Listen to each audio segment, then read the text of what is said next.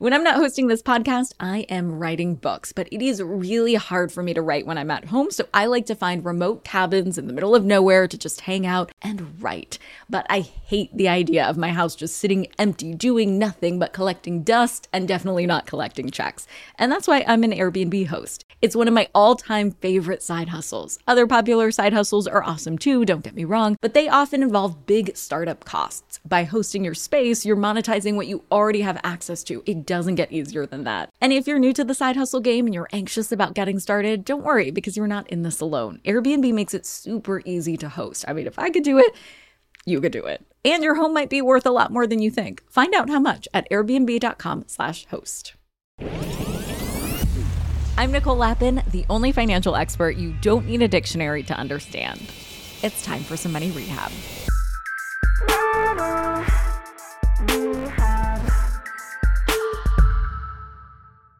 Throughout the course of the last few years, and especially recently, we have heard many, many stories about people getting laid off.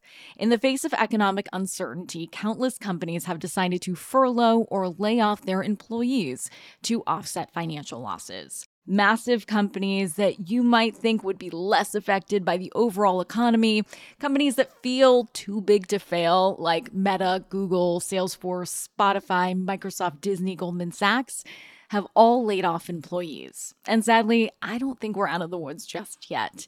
So I wanted to put together an episode on how best to prepare. And I realized this was such an important resource after talking to some listeners who were totally blindsided by company wide layoffs. Here's one. Hey, Nicole. My name is Abby, and I live in Providence. Before the pandemic, I was working for a digital media company, and over the course of the past year, about 100 employees were laid off, and I was one of them. I know that we can't predict things like pandemics, but can we predict layoffs? Are they somewhat predictable? Should I have even seen it coming? I don't ever want to be in this situation ever again, so I want to make sure I have my eyes open at my next job. Any advice is very much appreciated. Thanks. Well, imagining a scenario in which you get laid off is not a fun thought exercise for sure. We all want to have job security, security in general, and it's a stressful thing to think that we might not. But the worst case scenario is that you get laid off and it takes you by complete surprise. A better scenario, although still a sucky one, is to get laid off, but be prepared to chase your next opportunity. So if I was about to get laid off, I would want to know, wouldn't you? If your answer was yes as well, look for these six signs there might be layoffs at your company. Number one, if your company is falling behind on its spending plan, if your company is reporting losses or even just missing the mark on projected profit, yes, even companies have spending plans or balance sheets. If your company is reporting losses or even just missing the mark on projected profit, they're going to be spinning their wheels like you would personally if your budget was off to try to correct your trajectory. ASAP. This is an extremely high pressure situation for a company, especially a big one, to be in, especially if it's a public company, because investors are going to start to complain or even worse, withdraw their financial support if they think the company isn't making good on their financial promises. To try and minimize their losses, a company will take a look at their balance sheet and try to cut some of their expenses. In dire situations, they might choose to shrink their workforce to tighten their purse strings. Number two, there is a freeze on growth. Was your company going to open up a new branch and then decided against it? Are departments getting consolidated or merged together? Have you heard that there's a freeze on hiring, bonuses, promotions, or raises? In most cases, companies don't want to lay off employees, so they'll try other solutions first. Typically, growth is expensive, so a company may freeze expansion to reduce costs. Number three, there is a pause on benefits. Similar to number two, another cost cutting strategy a company may try before layoffs is cutting benefits. During the pandemic, many companies stopped matching 401ks or other employee perks like gym memberships for employees, or even little things like free lunches on Fridays. If your company starts cutting these programs, it's likely because they can no longer afford them. Hello, Captain Obvious. Number four.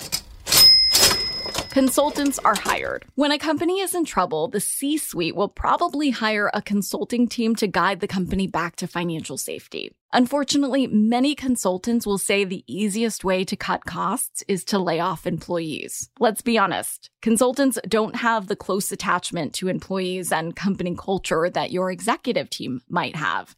Therefore, it's easier for them to make the hard decision of letting people go. Number five, if your company announces a merger or acquisition. This is a sneaky one because you might think that an acquisition is a sign of a healthy, growing company, and that could be the case. However, if there's a merger between companies, all of a sudden there are two IT departments, two HR departments, and other doubling up of roles that your company likely doesn't need now or will not keep up. It sucks, but I have seen it happen again and again. Number six, relocating employees. This is another sneaky one because if a company is relocating employees, the company might market the move as opening a new office, which could be interpreted as a sign of growth. If you see your company do this, dig a little deeper. Is your company opening a new office because they are closing another office and relocating employees?